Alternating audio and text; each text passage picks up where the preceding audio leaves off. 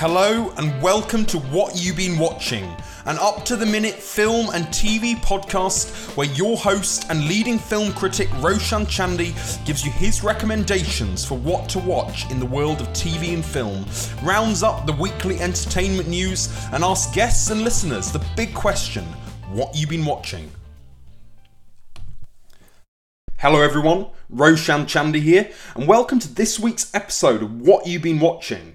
Hope you're having a great week and watching loads of great films. Not long now till the cinemas reopen and we can all get back to some kind of normal, whatever that means. I've got lots to talk about on this show, including reviews of The Pursuit of Love, Nomadland, and Zack Snyder's Justice League, along with another very special guest. He's called Sebastian Mann and he's a freelance film critic who has written for a number of publications, including Left Lion magazine.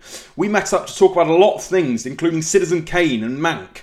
We had a lovely chat You'll hear all that in a bit after I tell you what I've been watching. So I've been watching The Pursuit of Love, which was on BBC One last Sunday, this week. Now, this is the third screen adaptation of Nancy Mitford's 1945 novel, The Pursuit of Love. We previously had an adaptation in 1980 by ITV and one in 2001 by the BBC. This new version is the shiny, glossy version, though, especially as it features two of the hottest stars working, Lily James and Emily Beecham. The plot centres around Beecham's Fanny Logan, whose mother and father have left her to be brought up by the pompous and abusive Uncle Matthew, played by a fabulously moustached Dominic West, and her Aunt Sadie, played by Dolly Wells in Alconleigh. Matthew and Sadie are bound by the rules and traditions of the aristocracy. Lily James is Linda, the second Radlett daughter and victim Matthew's abuse. She, she's best friends with Fanny. The novel and this opening episode basically charts the girls' bizarre upbringing, including their contrasting obsessions with hunting and preventing cruelty to animals. This is along with their secret society, the Hons. The girls receive little in the way of formal edu- education, and as Linda grows older, her sex drive increases and her desire for a romantic life and marriage. I think the first thing to say about this show is that the performances are terrific.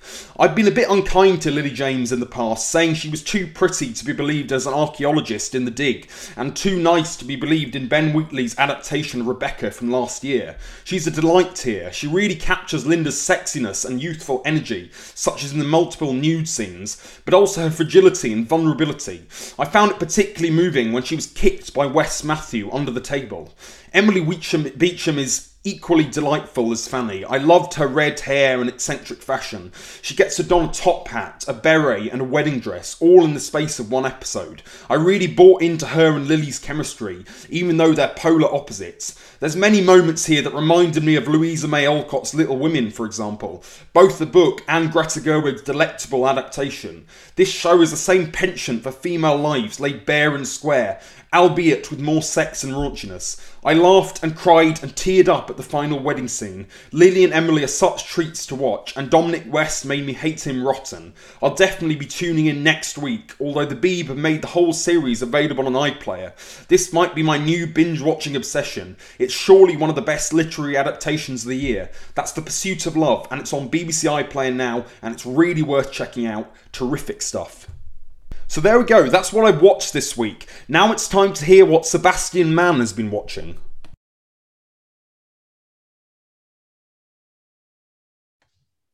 So this is my podcast interview with Sebastian Mann. Hello to Sebastian. Hello. Hey, good to be here.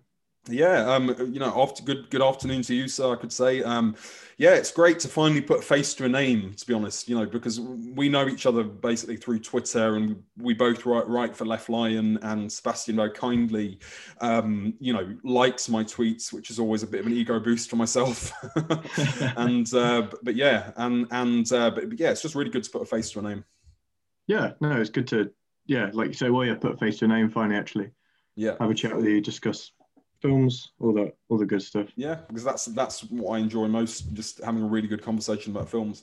Um, sure. So tell us tell us a little bit about yourself and what you do for a living.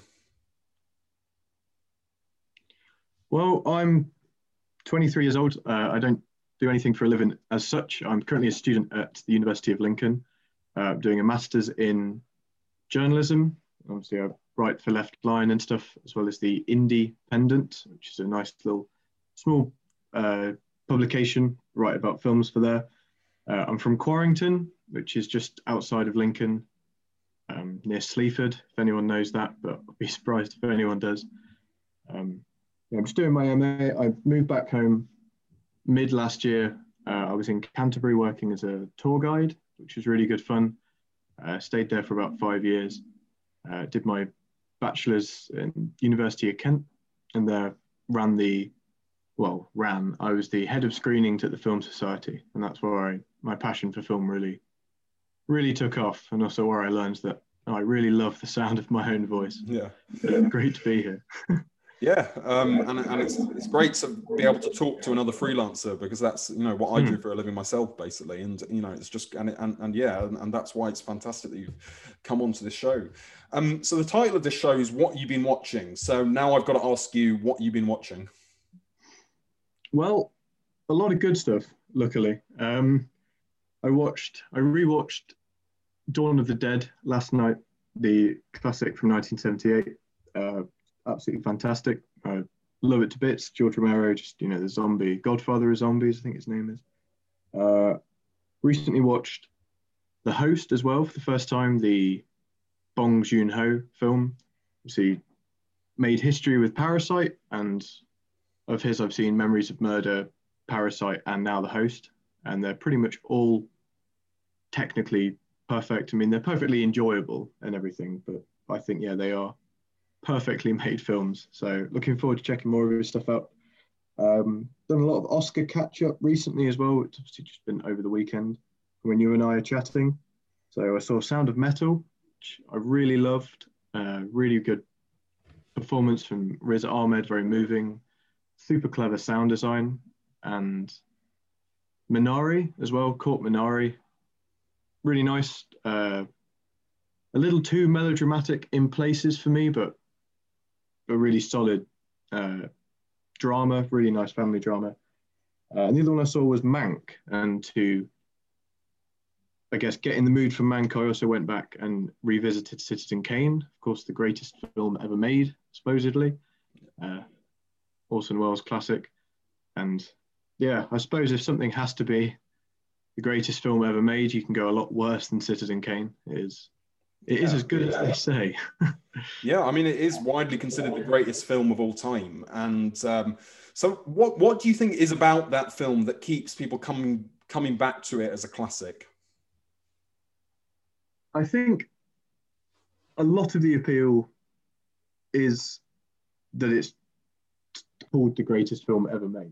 I think for a lot of people, that's why people keep going back to it, if that makes sense. But I think what keeps it alive, if that makes sense. Obviously, the title does.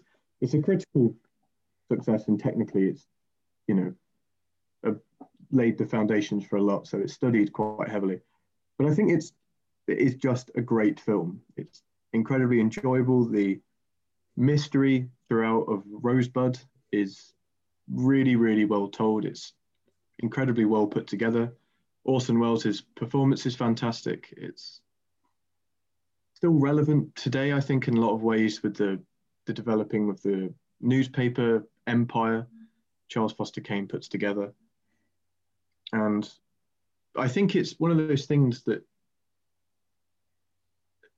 it is timelessly good. There are a lot of films, you know, like Psycho, a lot of Hitchcock stuff that people always go back to. Um, so I think with Citizen Kane, people are pulled in by the concept of seeing the greatest film ever made.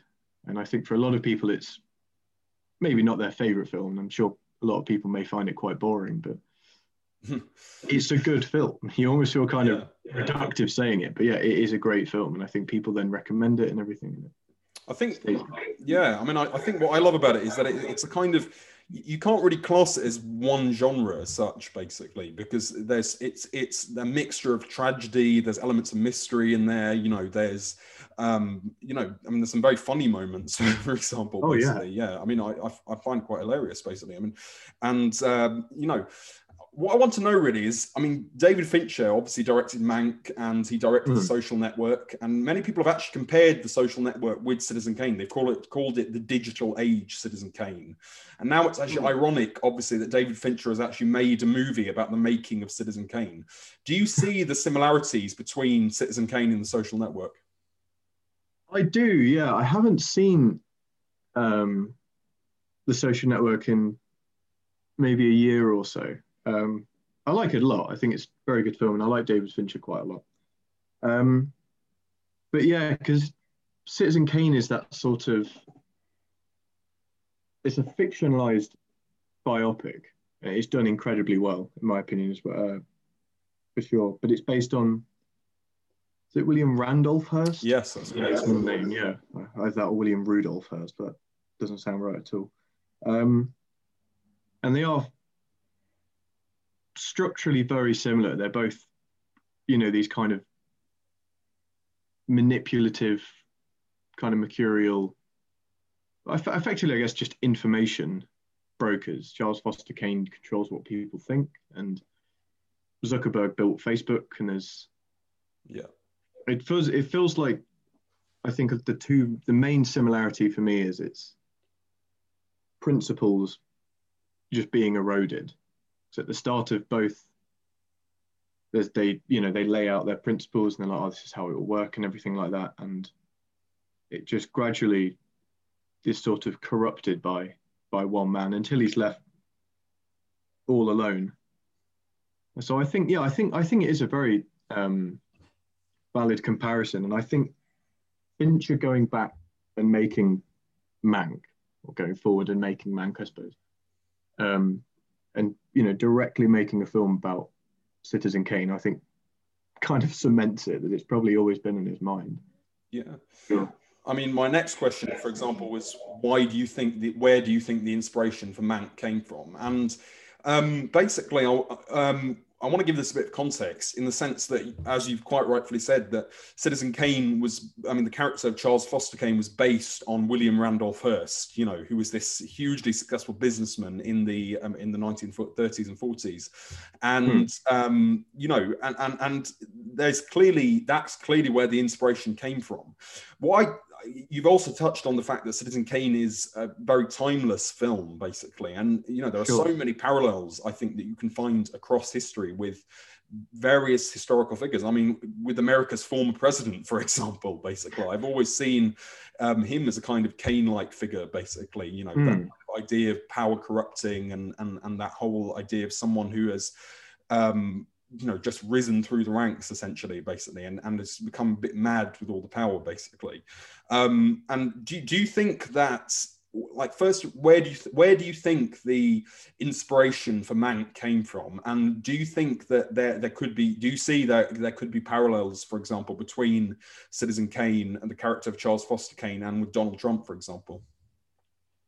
Yeah i do. Um when before i watched mank i did a little bit of reading about it because I was curious as to why Fincher did choose to make it, and I was like, is this you know sort of a classic Fincher passion project or something? But he seemingly developed it from a script his brother had written back in the 1990s. Jack Fincher, who's uh, who's died now, and he was Fincher said he was more interested in the idea of Mank or Herman Mankiewicz, the author of the screenplay, um, going from someone who didn't want anything to do with it to then realizing he'd written sort of his, his magnum opus and had to tone down in his brother's screenplay a lot of quite anti Orson Welles, you know, kind of like kill your kill your idols sort of thing. Because I know Pauline Kael, the American film critic, she did an uh, she wrote a piece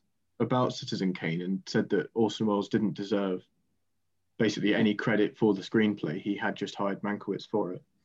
But so I think that's the um, the historical sort of inspiration. And I mean, I know a lot of people said the film did feel like a bit of a hit job on Orson Welles, but it I disagree personally. I mean, there's one one scene in it where he's presented quite unfavorably, but it's really more of a film about the not I say it always sounds so pretentious, but like the creative process. But it's interesting because you know it's not about how great being a writer is, and for a lot of films, probably why it didn't win Best Picture.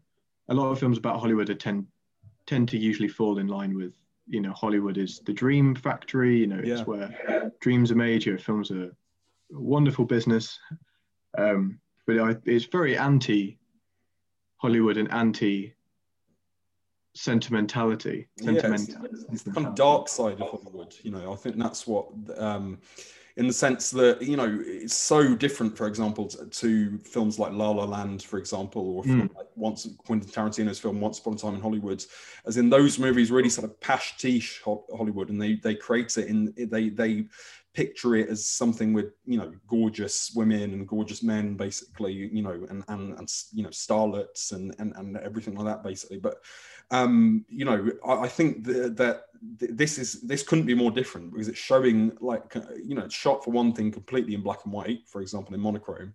And it um you know all the characters here are seedy and corrupt in some in some kind of way i think. And and i always and i i always see that i think that's very very valid parallel basically with with a lot of what politics is like at the moment basically and a lot of hmm. politics in america in particular. There's so much division for example. I, I don't know what you thought about that.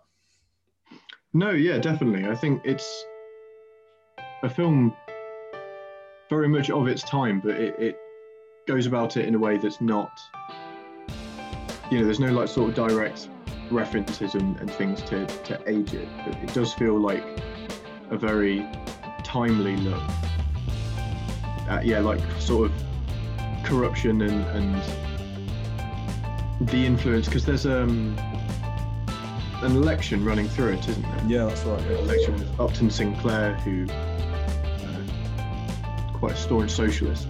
Uh, and I found out the other day wrote a novel called Oil, which was the inspiration for There Will Be Blood. yeah which I thought was Quite cool. Um, yeah, so I think with that regard, it is it's very conscious to sort of how you know as time's gone on, people don't enjoy, I guess, a more dreamy vision of, of things in it. I think it's quite effective in presenting almost everything in it as everything is corrupt from you know the creative process to local politics to all of it you know a place that should be inspiring idealism very quickly rejects ideas that don't align with it. Um, yeah i think is quite relevant today with with a lot of things almost like the controlled narrative of hollywood yeah sure Absolutely, and then you've got characters like Louis B. Mayer, for example, who was the MGM studio boss, basically. Who, Hmm. um, did, did you see Judy, for example, the film about Judy Garland, basically? And that, there was in that film, um, you know, Louis B. Mayer, you know, they, he was shown to have a kind of predatory kind of relationship with Judy Garland, basically, and when she was younger, Yeah. and and obviously that's got a lot of comparisons now basically to the current and, and relevance now for example with the weinstein scandal for example and all these cases of sexual harassment and the me too movement that have really sort of come out in hollywood in the wake of um you know the 2017 weinstein scandal Yeah. Um, no, I, I didn't. I didn't see Judy. I, I, I probably quite wrongly wrote it off as just another sort of saccharine um, biopic. Did that win? That won. It won Best Renée Actress Zell- last yeah Renée Zellweger won best actress yeah for that. And um, Yeah. yeah and it was a, it's, it's a really good film actually. A lot of people quite down on it but i actually really enjoyed it and I, and I thought that it was it was very very sad you know because of the fact that it was just you know it was just sad to see this kind of american icon just sort of essentially sort of self-destruct and sort of crumble basically um but but yeah i mean the character the character of louis b mayer who who we see in um mank is also in judy as well and and you know we, we, we it's also revealed that he had he had this kind of predatory relationship with judy garland yeah Yeah. No, I, I think. Yeah, there's definitely a changing tide with how Hollywood is being perceived in a lot of films, and I think yeah, Mank and by the sounds of this, Judy as well. Yeah, I, I feel like the the mask has sort of cracked a little. Um, I don't mean God knows what the future will will hold, but it does feel like we are going into sort of a new era of Hollywood. And um, yeah, I think Mank has come at a perfect time. Like yeah, like you say, there are definite political comparisons, but it is very much, you know, every everything. Not a lot is is actually much good. You know, it's a very corrupt and very sinister yeah. place. and um, yeah.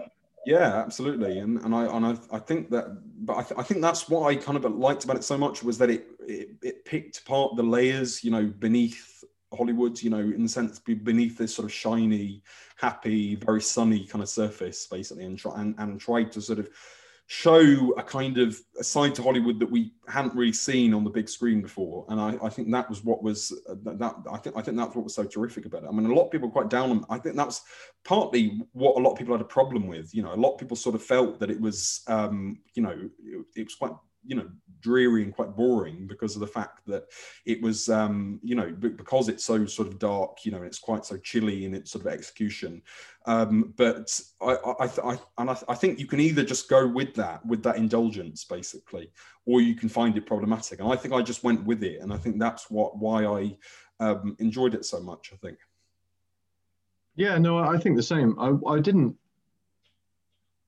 It's one of those films where it's like you sort of I admired it, and I was engaged more with what it was about than sort of the actual the actual sort of film itself. Um, to the extent, yeah. So I'm very interested in discussing, yeah, what it has to say and and how it goes about saying it. yeah Than I am probably in rewatching it. If that Sure. makes, I'll talk yeah about no, it that, probably for years to come, but I'll probably never stick it on again. Yeah, I Um, mean, that's actually how I felt about the social network. Basically, I mean, I haven't actually seen a social network since I was about thirteen, basically, which was about ten years ago, basically. So, yeah, I mean, in the sense that um, you know, I saw that in cinemas, basically. But it, again, it's one of those films that I think one, I, I think because of the fact that I was probably much less discerning at that point on being thirteen years old, and I, I, Hmm. I actually found it quite boring when I watched it the first time, basically. But over the years, I've grown to realize basically that it is just a great film. Basically, it's, it's a great piece of work, and you know, in, in many ways, one of the best films of the, of the 2010s, I think. And I, I think there's a lot of similarities between The Social Network and Citizen Kane because it's a, essentially a, a tale of power corrupting, basically. You know, and and that's exactly what happens basically. And um, i mean did what did you think of the performances for example? What did you think of gary oldman amanda seyfried for example? Because i, I thought that amanda seyfried actually stole the show completely for me basically in the sense that Hmm. it, it was a very very different role for her. She's playing an alcoholic you know she's playing quite a dark character for example. We're used to seeing her as being you know quite adorable quite sort of cheery and lovely and everything like that basically. But you know and it was just and and I, I thought she she was very very captivating in the role. And, and she actually almost stole the show from under Gary Oldman's feet I think Yeah, I um, I thought, yeah, I agree with you. Amanda Seyfried was pretty fantastic in it, and I think it was quite surprisingly genius casting because, yeah, like you say, she's typically more in more like kind of bubbly roles, but she was just this kind of miserable alcoholic. Um, yeah yeah, I thought she was terrific. I um, when the Oscars were coming up, I thought she did have quite a fighting chance. Obviously, it went to uh, Youn Yuh-jung for Minari, who she's tre- tremendous in that. yeah Yeah, it was a really solid role. And Gary Oldman, I thought was, I mean, I'm a big, huge Gary Oldman fan. Who isn't? yeah you know, I probably don't need to explain why Gary Oldman is great. But yeah, his performance I thought was terrific. He's got a lot, he's very good at kind of natural humor and he's very charismatic performance. But one thing I really liked in terms of his, I guess casting is Mank or Mankiewicz at the time was, I think only in his early 30s when he wrote the screenplay, but obviously Gary Oldman now is in his early 60s. yeah it's incredible So everyone around him is very young, and I liked that Mankiewicz is is it, he does feel he probably was yeah like quite like a you know quite lumbersome dude and and very um yeah you know the old saying where it's like you know old soul sort of thing I think very much it does all of his heavy drinking and and cynicism and really quite not self-destructive lifestyle as such but he really wasn't taking care of himself. And I really like the idea to put Gary Oldman in the role because it did feel like he has just aged himself about 30 years yeah. So And I think Um, that's what's amazing about it is the fact that he he convinced as a character, you know, who was about 30 years younger than he actually is, you know, and, and I think that's what that's the mark of a great actor that you can literally Hmm. change your entire image basically. And I think that's what Gary Oldman has consistently done. We saw it when he played Churchill, for example, in Darkest Hour. Mm. Um, and here he's um, you know playing a character who's meant to be in his early 30s, even though he's in his early 60s. And and yeah, you, you shouldn't believe it, but you absolutely do, thanks to the power of his acting. You know, Yeah, it's definitely. Yeah, it doesn't feel like Gary Oldman doing an impression of a 30 year old. It feels like a 30 year old who's so haggard. He's yeah, he's 60 years old.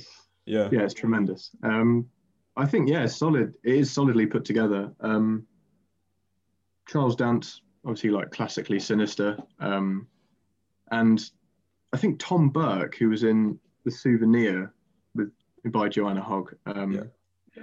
as Orson Welles. I think he had a really tremendous presence. Just this sort of big, booming voice on the other end of the phone. I think is a really very clever way of doing Orson Welles because he very much was this kind of you know giant specter looming over the whole production. yeah.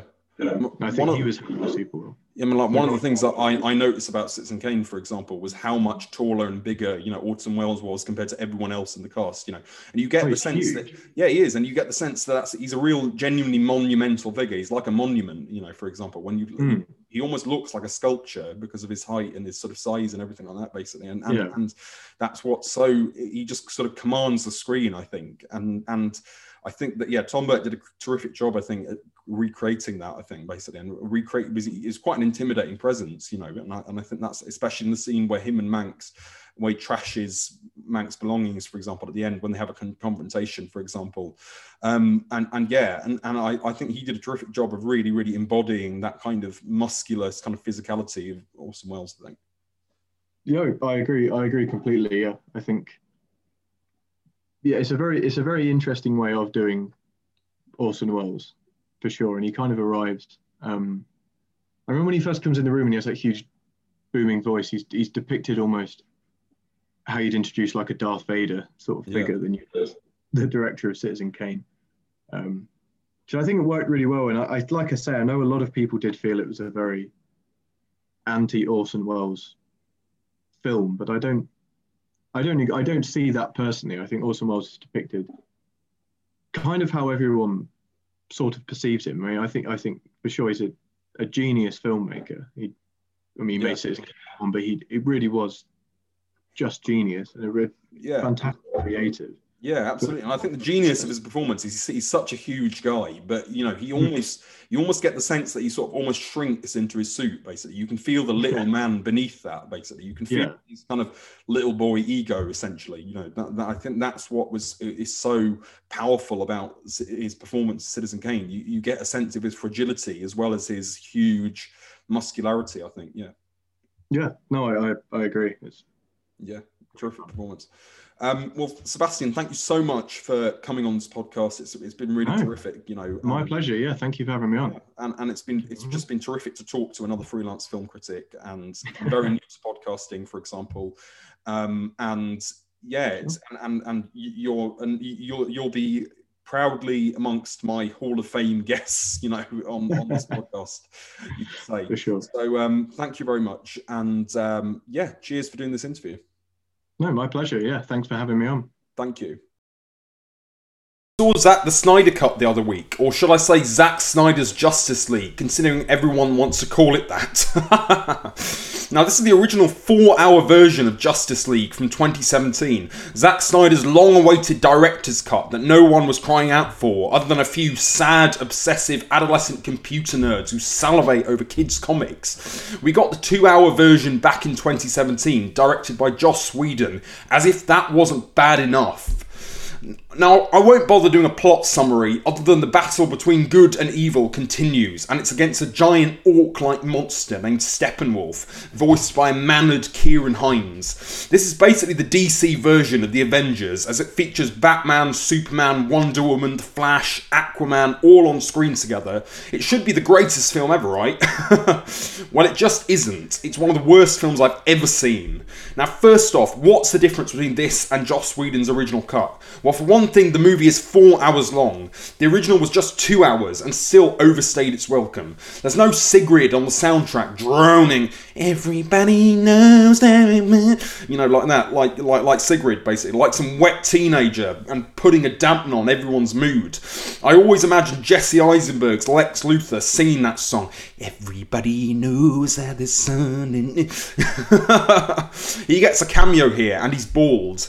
Now, the Snyder Cut is so, so, so boring. It is action that takes place in murky, Mordor like lands, and it just reeks of green screen and looks so cheap and derivative, despite the huge budget. There's also actually very little action, just a lot of petulant, pathetic fan service involving superheroes bloody standing around in circles and explaining the plot to one another in the most fatuous way possible. Steppenwolf is an awful villain. I mean, Ciarán Hinds' voice has not an inch of menace, and the CGI just looks as if the Twilight guys had drawn a werewolf and forgot to switch the laptop off. I mean, he's worse than Cara Delevingne's Enchantress, for example. Thank fuck then for Gal Gadot, her hot pants, and Wonder Woman. she gets a really kick ass in this movie. I mean, Snyder clearly has much more fem- of a feminist agenda than than Whedon did, which I suppose is good considering the allegations coming out against Whedon at the moment. It's slightly disconcerting disconcerting though to see Amber Heard as Mera, considering the allegations against her coming out at the moment. I just wish I, I just wanted to scream justice for Johnny. to sum it up, the Snyder Cut is bloody boring, incomprehensible, a complete mess. Watching it is like getting struck with a baton of finger batting beefcake boredom from a director who confuses murkiness with actual darkness. I mean, one of the worst things about the Whedon cut was Ezra Miller and his pathetic attempts at humour as, as the Flash. So bloody annoying. Now, trust me, after watching the Snyder Cut, you'll be wanting him to come along and just pull out a nice quip. It's really bad. Really, really, really bad. That's Zack Snyder's Justice League, and it's on Sky Cinema and Now TV Now. Please don't watch it. So we've got time for one more film, and I couldn't leave you without talking about Nomadland, which obviously made history by winning the Best Picture Oscar, but also being both you know, the first film directed by a woman of colour to win the Best Picture Oscar. It's directed by Chloe Zhao, who is also the first woman of colour to win Best Director.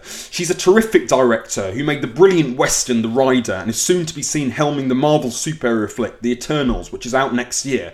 Now, Nomadland is based on a 2017 non fiction book called Nomadland Surviving America in the 21st Century by Jessica Bruder and stars three time Oscar winner Frances McDormand, who won Best Actress recently recently. It's basically about a woman travelling around America. The year is 2011, and McDormand's Fern loses her job at the US gypsum plant in Empire, Nevada The company shut down and she worked there for four long years along with her recently deceived, deceased husband.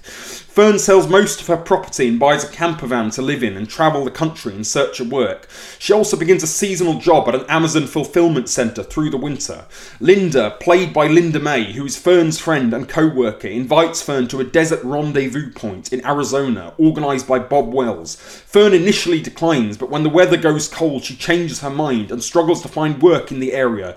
Here, Fern meets nomads and learns basic survival skills. First thing to say is that the scenery is stunning. I love loved Chloe Zhao's rugged, clandestine camera work that beautifully films the asymmetrical beauty and brutality of the American Midwest. For example, there's a scene where the van is travelling on the main road where this works particularly well. Through Zhao's cinematography, you live, breathe, and feel like a nomad. Now, Frances McDormand is always an indomitable presence. She's a three time Oscar winner, for goodness sake, and this role certainly has echoes of her hard bitten turn as a pregnant cop in Fargo, and as a woman seeking vengeance for her raped daughter in Three Billboards Outside Ebbing, Missouri. I believed in Fern's pain and loneliness and destitution. You really get the sense she's really feeling the shits of life, especially when you see her literally taking a shit in her camper van. but I couldn't help but feel we've seen better lead actress performances this award season. I mean, I think McDormand is steely and determined, but I don't think it's a particularly challenging role. She doesn't have to give birth on camera like Vanessa Kirby in Pieces of a Woman, for example, or get bitch slapped by Peter Dinklage like Rosamund Pike did in I Care a Lot. Those were better performances, in my opinion. That you know, those were the ones that should have won instead. As for the rest of the movie, it looks good. I love the use of landscape and minute details, which brought to mind Terrence Malick and his whispery shots of blades of grass in the thin red line. Yet good scenery only goes so far, and repetitive shots of campervans driving through the Midwest become pretty tiresome after a while. I like the scenery and I like Frances McDormand, but this year we've had so many Oscar contenders like Judas and the Black Messiah, Sound of Metal, Minari, and Mank. I'd have been happy if any of those won, but Nomadland feels like a bit of a safe bet for the pretty boringly safe Oscars. I bet in years to come there'll be pub quiz questions like what didn't win the Oscar the year Nomadland won, and the answer will be all those films I've just mentioned. They were better films, and it's a travesty this movie has beat them. It's a very forgettable and a bit boring, you know, and the worst it's it's the worst best picture winner since Green Book, and it won't stand the test of time. That's Nomadland and it's on Disney Plus now and in cinemas from May 17th. Very disappointing. So that's it for this week's show. I hope you've enjoyed it. I certainly have, and couldn't leave you without asking you the titular question. That's what you've been watching. I want to know what you've watched at home, on your TV screen, or at a drive in cinema. Whatever it is, let me know at my podcast email address. That's what you've been watching at roshansreviews.co.uk. That's it from me today, guys. Thank you so much for listening and happy watching.